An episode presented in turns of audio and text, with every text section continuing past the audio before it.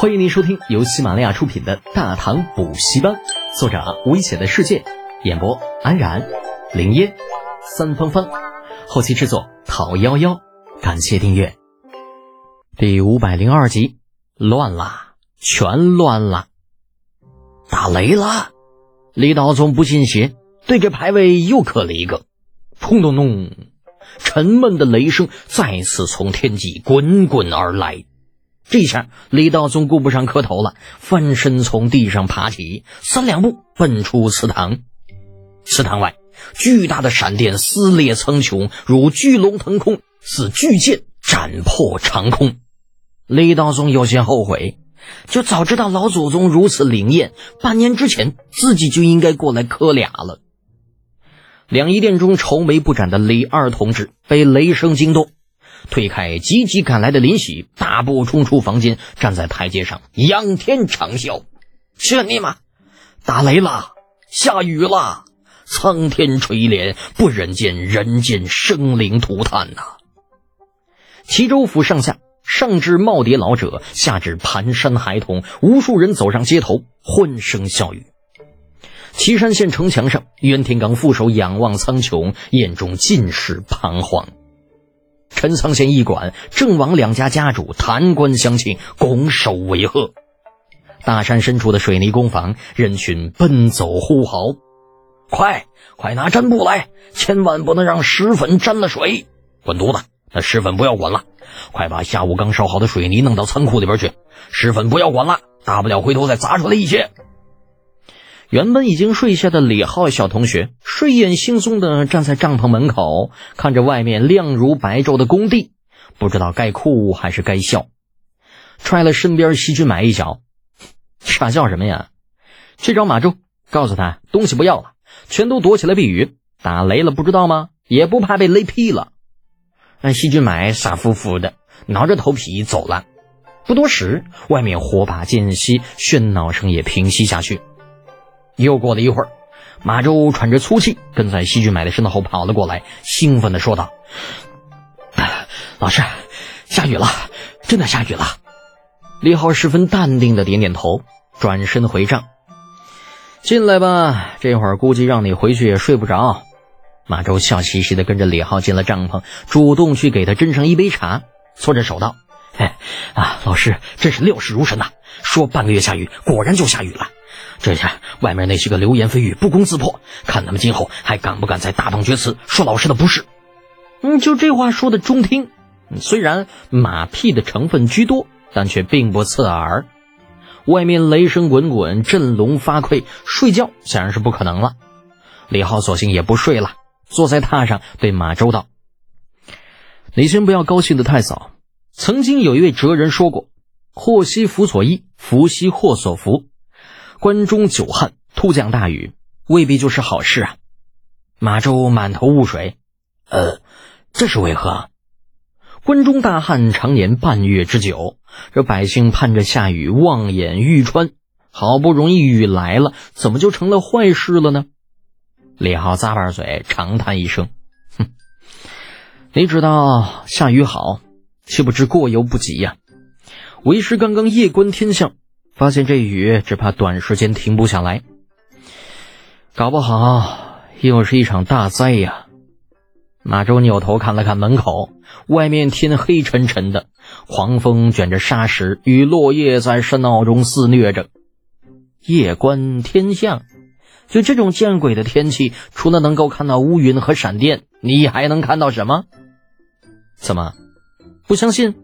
啊呃，没没有。马周飞快摇头，昧着良心道：“老师学究天人，能人所不能。学生对老师深信不疑。只是老师，您不是已经下令让人清理河道中的淤泥了吗？就算是真有洪灾，估计影响也不会很大吧？不大个屁！那尽管马周的马屁功夫还不错，但是李浩依旧有些怒火中烧，骂骂咧咧道：关中这么大地方，数十州府。”你觉得有多少州府能够按照为师说的去做啊？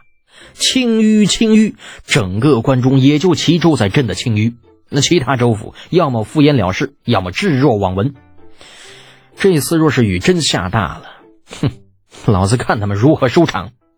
哈，马周脸色变了。那那怎么办呢？还能怎么办？听天由命呗。这帮王八蛋脑子里边装的全都是自私自利。现在天降大雨，马上就是场洪灾，老子看他们如何收场！想到五姓七望中的五大家族这段时间在官场上拼了老命给自己上眼药，但私底下又学着自己的动作玩命的捞好处，李浩那气儿就不打一处来。所谓人不为己，天诛地灭。李浩其实并不反感某些人为了自己家族谋利益啊，甚至就连他自己都算在内，也是在为家族谋取利益。但是这一切的前提是你不能够损害别人的利益。更不能损害原本就一无所有的百姓的利益，对不对？数十年的战乱，中原百姓流离失所，苦不堪言。好不容易这些年安定了，又天灾不断，蝗灾、旱灾、水灾。回头看看，李浩可以拍着胸口保证，大唐的百姓已经穷的就剩下一点骨气了。可就这一点点的骨气，某些人还想着要给他废掉。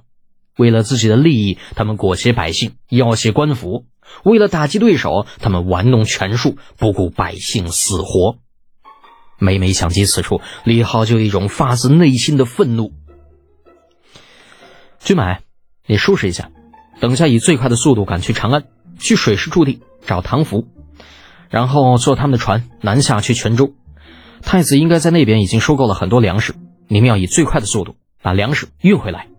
尽管心中愤怒，但是百姓是无辜的。李浩郁闷了半天，最后还是把西军买派了出去，让他负责去泉州运粮的事。